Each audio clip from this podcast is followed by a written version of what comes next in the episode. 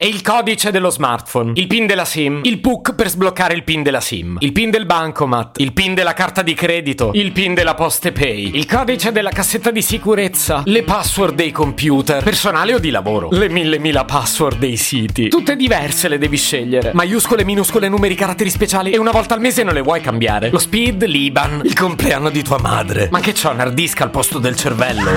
Se potevi cambiarmi i caratteri, nascevo Word. Si chiama Marcello Forcina, dice quello che pensa, pensa poco a quello che dice. Ma quando c'è da sudare, preferisce quattro chiacchiere e un Campari Spritz.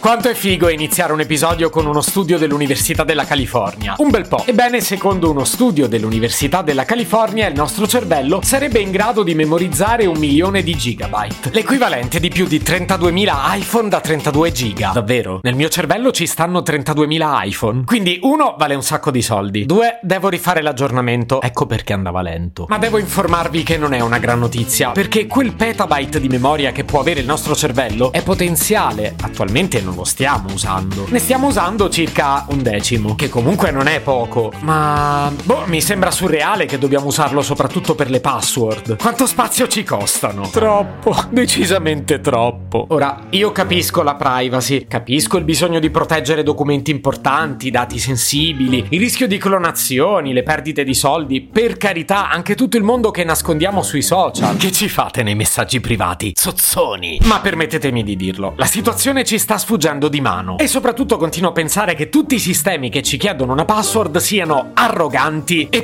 prevaricanti. Perché dite? Perché decidono tutto loro. Dichiarano che la password la scegli tu, ma poi decide il sistema il minimo e massimo di caratteri, se deve essere numerica, alfabetica o alfanumerica, se devi o non devi metterci maiuscole e minuscole, se con o senza caratteri speciali e soprattutto quali puoi usare, quante volte devi cambiarla al mese o all'anno e quanto e se può essere simile alle precedenti. E poi però sei tu che te la devi ricordare. E se la dimentichi, hai finito di campare, bicciotto. Quindi dicevo, il modo arrogante in cui permettiamo di trattarci alle piattaforme che ci chiedono le password, non lo consentiamo a nessun altro. Facciamo un esempio. Immaginiamo di andare al ristorante per ordinare un pollo arrosto con patate, un bicchiere di vino e un'acqua gasata.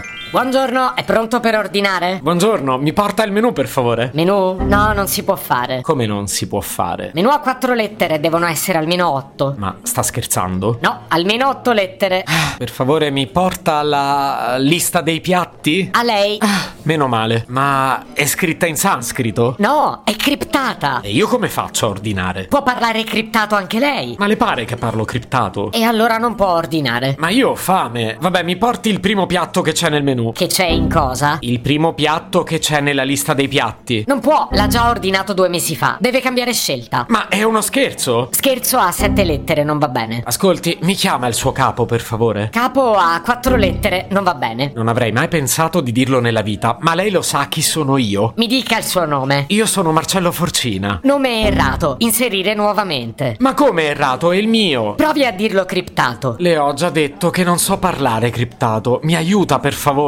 Vuole avviare la procedura di recupero del suo nome utente? Eh, d'accordo, avviamola. La sua data di nascita. 18 marzo 1980. Il primo dessert ordinato da sua mamma quando era nubile. Perché questa domanda? È una domanda che ha impostato lei per il recupero del suo nome utente. Ma quando? Quando sua mamma era nubile. Guardi, se mia mamma era nubile, io non ero nato. Clicchi qui per chiamare l'assistenza. Ma devo cliccare sul suo ombelico? Si fidi, è piacevole. Ok. Mi spiace, la sua sessione è scaduta. Se potevi cambiarmi il carattere, nascevo Word.